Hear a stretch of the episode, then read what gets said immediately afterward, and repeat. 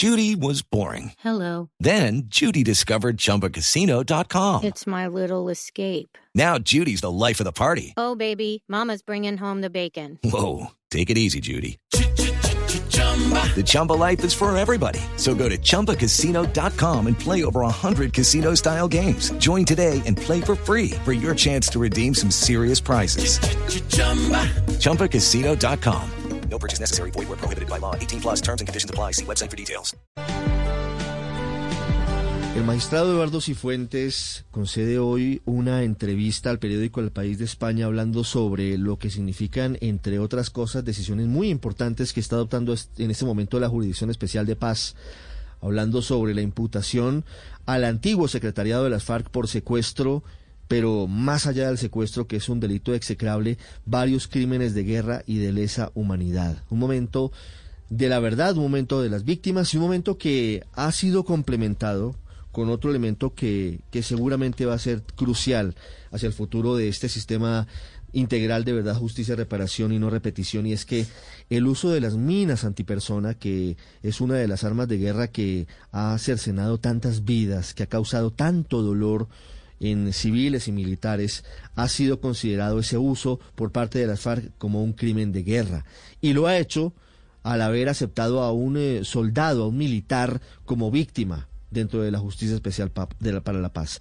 El magistrado Raúl Eduardo Sánchez es el ponente de esta determinación. Doctor Sánchez, buenos días. Muy buenos días, un saludo muy especial a ustedes y a todos los que nos escuchan a esta hora. ¿Cómo es la historia del soldado que lleva a la JEP a decir sí, todos lo sabíamos, pero ahora es una verdad judicial? El uso de minas antipersonas es un crimen de guerra cometido por las FARC. Sí, en mi calidad de magistrado correlator de uno de los diferentes casos que llevamos en la jurisdicción, teníamos la situación territorial del norte del Cauca y del sur del Valle. En ese orden de ideas, hemos acreditado más de 83 organizaciones indígenas, afrodescendientes, campesinas, para más de 180.000 personas acreditadas. Pero a su vez hemos acreditado como víctimas a personas que individualmente se nos acercan a señalar que fueron objeto justamente de situaciones que afectaron sus derechos humanos o que fueron normas contrarias al derecho internacional humanitario. En ese orden de ideas, dentro del caso territorial, se nos presentó una petición por parte de un soldado, miembro de la Fuerza Pública, quien señaló que justo dentro de su labor como militar tuvo la desafortunada situación de pisar una mina antipersona, la cual pues le cercenó las piernas y en este caso pues planteó justamente su condición de víctima. Nosotros hicimos en el despacho un estudio muy juicioso desde las normas de procedimiento de la jurisdicción para saber si reunía uno de los requisitos de acreditación como víctima, y en segundo lugar acudimos a toda la normatividad internacional referente al derecho internacional humanitario que señala justamente dentro de la guerra es válido el uso de la fuerza letal, porque ese es uno de los objetivos de la guerra, pero también es cierto que no todos los métodos, ni todos los medios de guerra están permitidos, que existen unos límites y que existen ciertas armas, ciertos instrumentos que bajo toda circunstancia están absolutamente prohibidos. Asimismo, existen una serie de principios en el derecho internacional humanitario que justamente señalan cómo deben conducirse las hostilidades, cómo debe desarrollarse la guerra. Por ejemplo, el principio de humanidad, el principio de proporcionalidad, el principio de necesidad militar, el principio de evitación de males superfluos, es decir, evitar males innecesarios o sufrimientos excesivos a las personas, bien sea protegidas o que participen dentro de las hostilidades.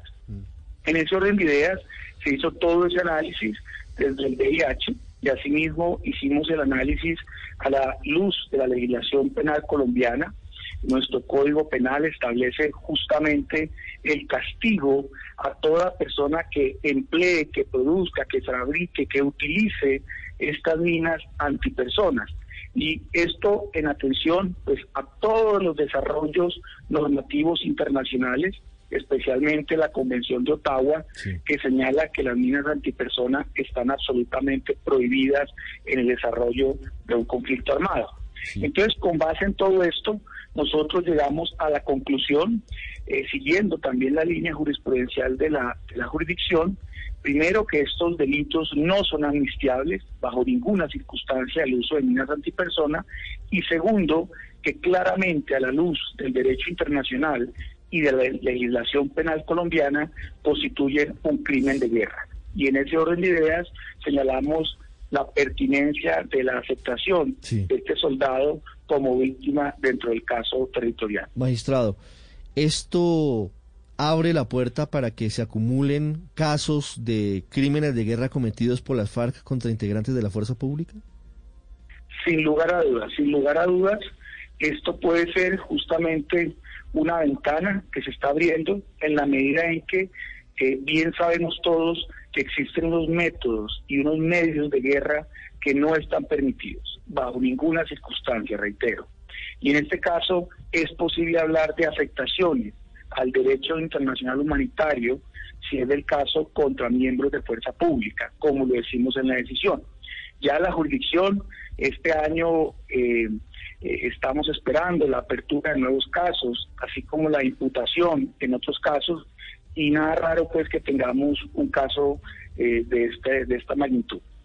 Magistrado Sánchez, pero además en esta ventana que se abre, como usted la llama, también se abre la posibilidad que se acrediten muchas nuevas víctimas, como que la JEP tenga que abrirle el camino a que muchos más se acrediten como víctimas. ¿Esto qué impacto puede tener sobre los procedimientos que está siguiendo hoy la JEP? Pues indiscutiblemente la Jurisdicción Especial para la Paz es una jurisdicción para las víctimas, por eso hablamos siempre de la centralidad de las víctimas. Nuestro deber es justamente atender a las víctimas, obviamente también garantizando todas las normas del debido proceso a los comparecientes. Y si se acreditan como víctimas muchas más personas, pues justamente lo que está haciendo la JEP es cumplir con su mandato constitucional y con la legitimidad que la rodea. En ese orden de ideas, como decíamos, en el caso 5, hemos acreditado en diversos grupos, organizaciones, pueblos indígenas, etcétera, a más de 180.000 personas, y ya llevamos pues una decena de personas individualmente consideradas. Y así en los diferentes casos se han acreditado múltiples víctimas, y esto, reitero, es sumamente importante para la jurisdicción, que las víctimas se acerquen, que las víctimas sean escuchadas, porque eso es parte de nuestro mandato judicial. En este caso, magistrado, como ha ocurrido en otros, como por ejemplo el de secuestro, que recientemente llevó a una imputación después de casi 2 años de trabajo de la JEP, ¿van a tener que responder principalmente los integrantes del secretariado de las FARC o también habrá responsabilidades en mandos medios?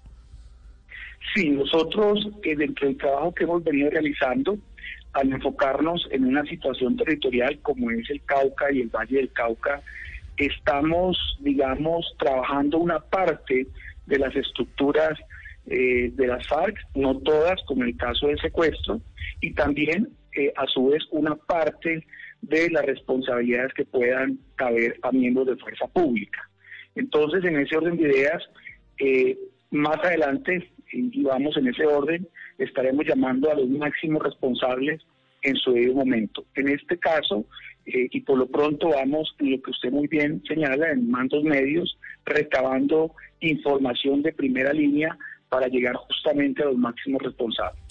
Pero, en los dos eventos, sí, tanto miembros de FARC como de fuerza pública. Sí, magistrado, pero en la medida en que usted nos dice que este sería un delito no amnistiable y muchos de los combatientes rasos o medianos pueden haber recibido una suerte de amnistía, en caso de haber estado involucrados en la ubicación de las minas o en algún tipo de trabajo del proceso de minar un campo, ¿podrían tener que empezar también a comparecer otro tipo de personajes que tal vez pensaban que ya estaban libres de culpa? Sí, aquí, digamos, hay una serie de grados de responsabilidad. Como usted lo señala, hay unos niveles rasos. Esos rasos en muchas ocasiones no tienen lo que técnicamente se llama una participación determinante. Y cuando no hay participación determinante, pues, digamos, llamarlos a alguna clase de imputación mayor, pues realmente no sería necesaria. Entonces, por eso es que nosotros estamos enfocándonos, como decíamos hace un momento, en los mandos medios, en los que tuvieron mayores responsabilidades, justamente porque sobre ellos recae pues la mayor responsabilidad, vaya la redundancia, y en ese orden de ideas seguir la línea ascendente. Magistrado, una pregunta final de un oyente. Por supuesto que desde hace bastantes años la fuerza pública dejó de utilizar ese tipo de métodos, el uso de ese tipo de minas, pero seguramente en algún momento utilizó métodos similares. ¿Hay alguna investigación en curso sobre esto en particular o solamente se refiere a los hechos cometidos por las FARC? Sí, en este momento y dentro de la situación territorial del Cauca y del Valle del Cauca estamos hablando solamente frente a un hecho concreto contra un miembro de fuerza pública. En este momento la jurisdicción, desconozco si tiene una línea en ese sentido, creería que no, por los 7 casos que ya hemos venido manejando, macrocasos y situaciones territoriales, pero en lo que se refiere a nuestro caso concreto, sí vamos, digamos, por esa línea. Muy bien, 9:26 a.m, magistrado Sánchez, muchas gracias. A ustedes, muchas gracias, a los oyentes, un saludo muy especial. It is Ryan here, and I have a question for you. What do? When you win? Like, are you a fist pumper? A woohooer, a hand clapper, a high fiver. I kind of like the high five, but if you want to hone in on those winning moves, check out Chumba Casino. At ChumbaCasino.com, choose from hundreds of social casino style games for your chance to redeem serious cash prizes. There are new game releases weekly, plus free daily bonuses. So don't wait. Start having the most fun ever at ChumbaCasino.com. No purchase necessary. VGW Group. Void where prohibited by law. See terms and conditions. 18+.